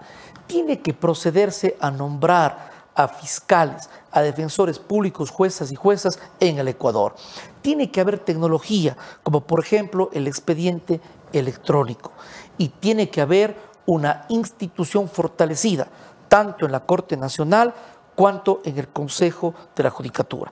Aquí lo fundamental no es un cargo, lo fundamental es que la justicia esté bien para dar tutela de derechos de los ciudadanos y ciudad jurídica. Esa es la tarea esencial. En honor al tiempo, doctor, solo quiero hacer una pregunta súper corta, igual una respuesta eh, corta. Em, se dice mucho de que eh, los jueces que conforman ahorita la Corte Nacional de Justicia eh, terminan sus funciones esta semana y que es ilegítimo que ellos sean los que designen al presidente que va a, a, estar por los próximos años. ¿Es cierto eso o no? El periodo de los jueces, de algunos de los jueces, por, termina el 3 de febrero respuesta concreta a dos cosas. Una, el Código Orgánico de la Función Judicial preceptúa que no pueden cesar en sus funciones mientras no sean legalmente reemplazados. Dos, tienen derechos y deberes desde el primer día hasta el último día. O sea, si pueden designar al presidente, Pero por supuesto, así no vaya a estar ahí ya sus funciones. No es solo su derecho, sino su obligación. Ok, muchas gracias, doctor. Gracias a usted. Iván Saquicela, presidente de la Corte doctor. Nacional Muchísimas de Justicia, gracias. nos cuenta un poco de lo que ha pasado en la elección de, de la nueva cabeza de la Corte Nacional de Justicia, lo que está eh, pasando por ahí eh, en, el, en, el, en, la votación, también un poco de cómo se está desarrollando eh, los procesos por terrorismo en este conflicto armado interno, eh, y bueno, y otros detalles más que ustedes ya pudieron escuchar. Antes de pasar a nuestra última entrevista, quiero hacer una invitación pública. Eh, ustedes han visto que últimamente, si me siguen en mis redes sociales, Montenegro-FJ, o si han escuchado lo que he dicho aquí, estoy promoviendo mucho un estilo de vida más eh, apegado al estoicismo y al minimalismo, porque en serio creo que vivir solo hablando de los políticos que nos matan de las iras hace mal a la salud. Y por eso eh, pasé una imagen de un libro. Este libro fue el primero que leí, podemos ponerlo en pantalla. Se llama Focus de Leo Babaut. Es el primero que leí hace 10 años sobre minimalismo. Más allá de decirles si es bueno o malo, si ustedes me escriben a mis redes sociales, yo lo tengo en PDF y es un libro gratuito en realidad. Entonces, si ustedes me escriben en Instagram a montenegro-fj, yo les puedo mandar una copia del libro y ustedes leerán y juzguen si les parece chévere o no. Es, a mí me ayudó muchísimo hace 10 años ese libro. Y me parece que es interesante poder compartirlo con todos los interesados. Entonces, ya saben, me pueden escribir a montenegro-fj pidiéndome una copia de este libro virtual, un ebook, y yo les comparto este PDF y luego podemos conversar con todos quienes, aquello, todos quienes eh, solicitaron el libro, quienes me pidieron el libro, si les resultó útil. A mí me resultó muy, muy útil. Personalmente considero que es una muy buena herramienta para... Eh, pensar la vida de otra forma. Y ahora lo estoy retomando con fuerza porque en serio estoy harto de que los políticos se peleen todos los días y que esa sea nuestra mayor preocupación. No debería ser, por ejemplo, en el tema de la Corte, Dome, no debería ser quién es el presidente de la Corte. Debería ser quién es, eh, qué, qué servicios se están dando. Está eh, modernizada la justicia, se están dando los servicios adecuados. Esos deberían ser los problemas y no quién es el presidente. Y no estar entrampados en una elección que no se pudo desarrollar el viernes, que estamos viendo quién da los votos. Así no debería funcionar la justicia, debería funcionar en beneficio de todos los ecuatorianos, ¿cierto? Javier Montenegro, un hombre de paz. ¿Quién lo diría? ¿Quién Sí, le ya, cree? ya, ya me cansé. ¿Quién le creería que eso es verdad? Pero aparte, ¿sabes qué? Es que la- al ciudadano de pie lo único que le interesa es tener plata en el bolsillo, que si se enferma puede ir a un hospital público y le atiendan, que si es que tiene un, su abuelito pueda coger su, pensión de la jubilación, si es que no tiene empleo, ¿dónde hay empleo? Y básicamente tener dónde vivir y- y tener su carro y ponerle gasolina, nada más. Hay causas desde 2005 en la Corte Nacional de Justicia que no se han resuelto. Esto quiere decir que llevamos más, casi 20 años de dilema con personas que tienen una acción legal. ¿Quién es el presidente de la Corte? Resulta irrelevante para el ciudadano de a pie. Quizás nos importa a nosotros este circulito que dice, ah, le faltan los votos, Camacho esto, Camacho, Camacho es amiga de, de tal funcionario cuestionado, Iván Saquicela esto. Pero ¿y las soluciones reales Pero para te la das gente? cuenta que ellos son también el, el dilema, ¿no? Porque están enfrascados en algo que no es nada relevante. Están las aspiraciones por encima de lo que deben hacer. Entonces, como que están ahí los jueces debatiendo, no, tú eres presidente, no, yo quiero ser presidenta, en lugar de, bueno, ¿qué vamos a hacer para que no maten un juez? Exactamente. Entonces, eh, esto ya es también un llamado de atención a los, a los jueces que, que conforman eh, el, el Pleno de la Corte Nacional de Justicia para que ya en realidad se pongan a pensar en cosas realmente necesarias. Vamos a cerrar este programa con la última entrevista porque si queríamos hablar de paz y amor es exactamente todo lo contrario a lo que vamos a hacer ahorita porque ya está con nosotros José Alvear. Hola Javier. Libertario que le he visto hablar de la pena de muerte en redes, le he visto hablar de privatizar las cárceles, de volver a consultar el Yasuní. A mí me habría gustado que sea un debate con Natalie Pernet, a lo mejor habría sido interesante, pero José, estamos en un punto donde eh, la seguridad se ha tomado con mano dura y eh, estaba aquí el juez, el presidente de la Corte Nacional de Justicia. ¿Crees que la justicia está a la altura de la demanda que está haciendo las Fuerzas Armadas actualmente, capturando delincuentes, pero que desafortunadamente, como explicaba la Dome, son liberados por la justicia? Bueno, primero que nada, eh, hago una aclaración. Justamente las propuestas que he hecho es para poder caminar libres y en paz. Los ciudadanos que trabajamos honestamente y que no queremos poner en riesgo a nuestras familias, eh, alejarlos de los terroristas. Entonces, estas son propuestas para volver a la paz. Por otro lado, la señorita que me antecedió eh, no entiende que esto es un tema de discrepancia de criterios, porque por ejemplo ella hablaba de que eh, no había que, que, que ella estaba en contra de desaparecer el Ministerio de la Mujer, porque entonces eh, está en contra de todo lo que sea eh, los derechos de la mujer y la protección de la mujer. Y yo estoy totalmente de acuerdo que hay sectores frágiles en la sociedad, que no son las mujeres, que también necesitan apoyo, pero lo que, a lo que yo me refiero es no a desaparecer quien se preocupe por esos derechos y por esa protección hacia el género femenino, sino más bien un tema administrativo, es decir, reducir quizás ese ministerio a una secretaría que esté bajo el paraguas de eh, el MIES, por ejemplo, por un tema de presupuesto, porque aquí hay una gran realidad. El país, el Estado no tiene dinero. Entonces, para asignar 25 millones en un ministerio, prefiero reducirlo, que hagan la misma gestión, así como tampoco estoy de acuerdo que existan las prefecturas. También es malgastar recursos y lo podremos hablar en cualquier momento. Creo que esa es otra función que debería desaparecer porque es puramente política. Entrando en el tema en mención, tema de cárceles, tema de privatización.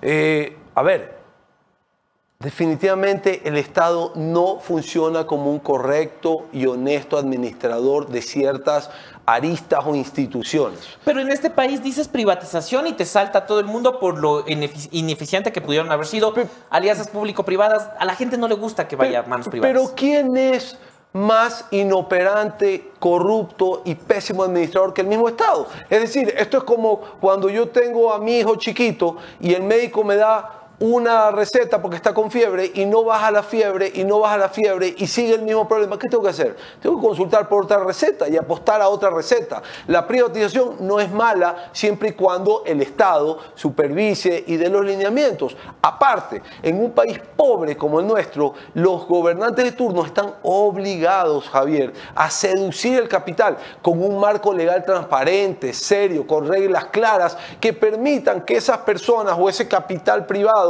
pueda ser invertido y hasta cierto punto arriesgado en el país. Porque no hay plata. La única eh, fórmula para generar empleo y el único responsable llamado a generar empleo se llama la empresa privada. Pero para que la empresa privada entre hay que tener reglas claras. Y eso está haciendo Novoa. Tú ves eh, con buenos ojos del gobierno de, de Daniel Novoa cómo ha venido haciendo las cosas o qué le falta.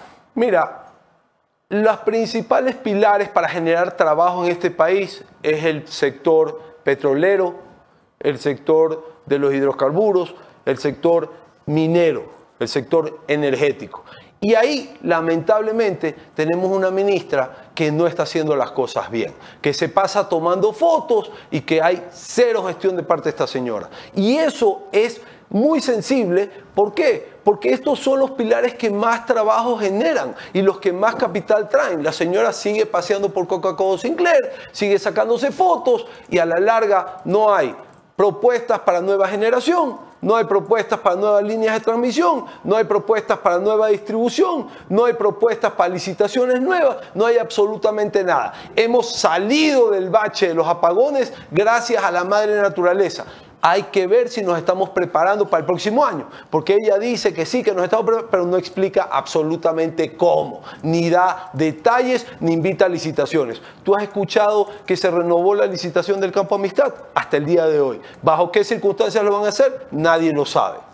Esa es la realidad. Se ha, descuidado, se ha descuidado altamente al resto de sectores por enfocarse en seguridad, cuando hay otros ministerios ¿no? que deberían estar trabajando en esa línea. Creo que, creo que hay otros ministerios que no lo están haciendo mal. Por ejemplo, creo que el Ministerio de Política Internacional no lo hace mal. Creo que el Ministerio de Turismo no lo hace mal. Pero si no tenemos ministros que enfocados en una línea de generación de empleo trabajen en función del país, y ahí eh, me solidarizo también con el comentario que sea Doménica de Banco. No puede ser que aquí vengan los políticos y es lo mismo de siempre, pensando en sus intereses particulares y no los intereses del país. Entonces, mientras no haya eh, políticas de Estado que funcionen en beneficio del país, no, esto no va para ningún lado. Por, eso hago tanto hincapié y por eso hago tanta crítica en el Ministerio de Energías y Minas, porque ahí es donde más capital se puede traer y donde más trabajo se puede generar. Estamos hablando ahora, estamos discutiendo de dos medidas parches, como dicen en la calle, la vieja confiable.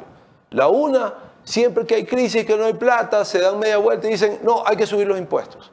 Mira, si tú... Eso, eso. A ver, no subamos los impuestos y de ahí podemos conversar con Adome. ¿Qué hacemos entonces si no subimos impuestos? Porque todas las cosas son a, largo plazo, lo que tú estás diciendo. Hijo madre, quitemos los ministerios que nos sirven y resulta que en todas esas cosas no suma tanto dinero. De acuerdo, pero primero tienes que empezar por algo. Tienes que empezar a aplicar políticas de Estado, que es lo que todos pedimos, ya no políticas parche. Porque si tú no aplicas políticas de Estado, no vamos a salir nunca de esta típica medida de apagar el fuego en ese momento y los gobiernos se van a pasar apagando incendios. A ver, ¿por qué no concesionaron en su momento la refinería Esmeraldas? Ahí son 3 mil millones de dólares que podrían entrar al país y que aparte generarían empleo. ¿Por qué no llamaste a la, por qué no empujaste la licitación de ciclo combinado a gas natural de 400 y de 600 eh, megawatts? Que ahí nomás tienes mil millones de dólares tomando en cuenta que cada megawatt cuesta un millón de dólares promedio. ¿Por qué no avanzaste con los 500 megawatts la licitación que ya dejó encaminada el inoperante Lazo por 500 millones de dólares en energías renovables? Ahí tienes 500 millones de dólares más. Ok, dices que vas a reducir el Estado, son mil millones de dólares más. Perfecto, vamos haciendo caja, pero hay que ir, hay que ir eh, saliendo de las medidas parches. Estamos hablando de focalización de combustibles. Me parece una muy buena medida parche. La política de Estado debe ser empezar esa transición de combustibles líquidos que son mucho más caros al gas natural. No porque lo diga José Alvear, no porque lo digan aquí los grupos, porque lo determinó y lo concluyó la última cumbre de cambio climático que se dio en Dubái en la COP28, donde los países del primer mundo determinaron que este es el camino que hay que seguir para dejar de consumir combustibles líquidos que a la larga, en el caso del diésel, puntualmente que se importa es 50% más caro que el gas natural. Otras soluciones. Tú hablas de eh, eh, acudir al gas natural, de reducir al Estado. Hay entre los comentarios mucho apoyo a la idea de reducir al Estado, pero eso significa votar a un montón de gente. Mira, cuando Sixto Durán Bayén fue presidente de la República, se consiguió una línea de crédito no reembolsable otorgada por un organismo, una ONG. ¿Para qué? Para liquidar burocracia que estaba de más. Y se fueron a su casa 50 mil funcionarios. Entonces, eh, liquidar gente o reducir el Estado no implica aumentar el déficit del Estado si se saben hacer las cosas, si se sabe dónde tocar puertas. Este es un gobierno que puede tener muchas complicaciones, pero tiene una fortaleza. Se maneja muy bien en cuanto a política exterior. Tienen muy buenos aliados. Y yo creo que por ahí puede venir una solución que la planteo, que no soy el inventor del agua tibia, que ya se aplicó hace décadas atrás. ¿Por qué no se lo vuelve a hacer? ¿Por qué no se trabaja en eso? ¿Cómo funcionan estas líneas de crédito? Son organismos no gu- gubernamentales que tienen fondos y que los otorgan a los países no este, de manera reembolsable justamente para cumplir ciertos fines. Y en este caso es para reducir al Estado que lo único que está haciendo es aumentar el gran déficit fiscal que hoy en día está en 14 mil millones, de- 14 mil 500 millones de dólares. ¿Por qué? Porque tenemos 5 mil 500 de déficit anual, tenemos 5 eh, tenemos 5 mil en prestadores médicos, IES y GAPS, y tenemos 4 mil más en deuda externa, de los deuda externa y deuda interna que hay que aportar a capital, de los cuales 500 millones de dólares tienen que ir a los amigos del Fondo Monetario Internacional. Pero en realidad Ecuador es uno de los países que, me- de los países que menos recauda eh, impuestos. Y por otro lado también el hecho es que eh, se habla mucho del recorte, pero ya lo he dicho varias veces, el- no me acuerdo qué ministro lo dijo, pero que solamente representa el 10-15% lo que no tiene que ver con Fuerzas Armadas y Policía. Entonces el presupuesto general del Estado en su totalidad se, ga- se gasta en seguridad, en todas estas entidades que tienen que ver con seguridad. Hay un 10% de que son entidades que no. ¿Cómo vamos a recortar eso? Pero en realidad no genera tampoco mucha representación en plata. Es que, es que nuevamente, al igual que como hablamos de focalización de, de subsidios, ya cuando hablamos de reducción del Estado, estamos enfocando mal el problema, porque lo que el Estado tiene que encarar es cómo va a generar más ingresos, cómo va a generar más trabajo. Y la única manera de hacerlo es atrayendo el capital, atrayendo a la empresa privada, dando reglas claras, dando un marco jurídico transparente, serio, porque esa es la única manera como prosperan los países, con la, con la acumulación de capital, con la generación de renta, y solamente lo puedes hacer cuando no tienes un Estado intervencionista, sino un Estado supervisor. Yo es verdad, me considero libertario, pero por ejemplo, yo sí creo y soy un convencido de que el Estado tiene que darnos cuatro pilares fundamentales: educación, salud, justicia y seguridad. El resto, tienes que abrir las puertas a la empresa privada, sea en alianza, sea privatizando, porque no hay dinero. ¿Qué hacemos si no hay dinero? Hay gastos que cubrir, nuestras carreteras se caen en pedazos. Yo les hago una reflexión a quienes hoy nos siguen, que todos tienen miedo a la privatización. Vea, la red vial de la provincia del Guaya está 100% concesionada. Los, los guayacenses, en- bueno, yo vivo en Quito hace mucho, pero las personas que viven en Guayaquil o en el Guayas pagan promedio 4 dólares, dos de ida y dos de vuelta. ¿Ustedes creen que alguien se queja? Nadie. ¿Por qué? Porque no hay baches, porque definitivamente sale más barato pagar 4 dólares que pagar una llanta nueva o un amortiguador. Entonces hay calidad en el servicio. Y cuando hay calidad en el servicio, la gente lo aprecia y lo aprende a valorar como es. José, muchísimas gracias por Javier, tu tiempo. Muchas gracias. Qué gusto haber conversado. Qué variado ha estado el programa del día de hoy. Tuvimos todas las visiones que se pueden tener sobre la situación económica del país, además del presidente nacional, de la, del presidente de la Corte Nacional de Justicia, hablando del proceso de elección que se definiría esta semana y que parece, según lo que conocimos, que ya existen los votos para que eh, Iván Saquicela sea reelecto. Y además pudimos entender un poco más las preguntas de la consulta popular, Dome. Creo que les mandamos completo toda para ya cerrar. Estamos a punto de cerrar el mes, a punto también de cerrar el programa. Eh, las noticias que se nos quedaron el día de hoy ya las podrán ver en, en las redes sociales de La Posta, en Twitter, Instagram, Facebook. En todo lado está La Posta informándoles, igual La Posta Cuenca. Síganlos en Instagram y en TikTok, que por allá los chicos, las chicas están on fire. Y Están si quieren ser parte de las marcas que son eh, que auspician tanto a la Posta Nacional como a la Posta Cuenca, ahí están los correos marketing arroba laposta.es y marketing 2 arroba laposta.es, además del teléfono 099 435 8955. Y Los también primeros como- 10, las primeras 10 personas que llamen ahorita tienen un bono. Sí, Carolina Jacome mismo les va a atender. Yo soy Javier Montenegro, Doménica Vivanco. El día de mañana nos vemos ya con Anderson Boscan y esta semana una entrevista muy importante desde Guayaquil. Atentos ustedes, mañana les tendremos las novedades. Que tengan un lindo día.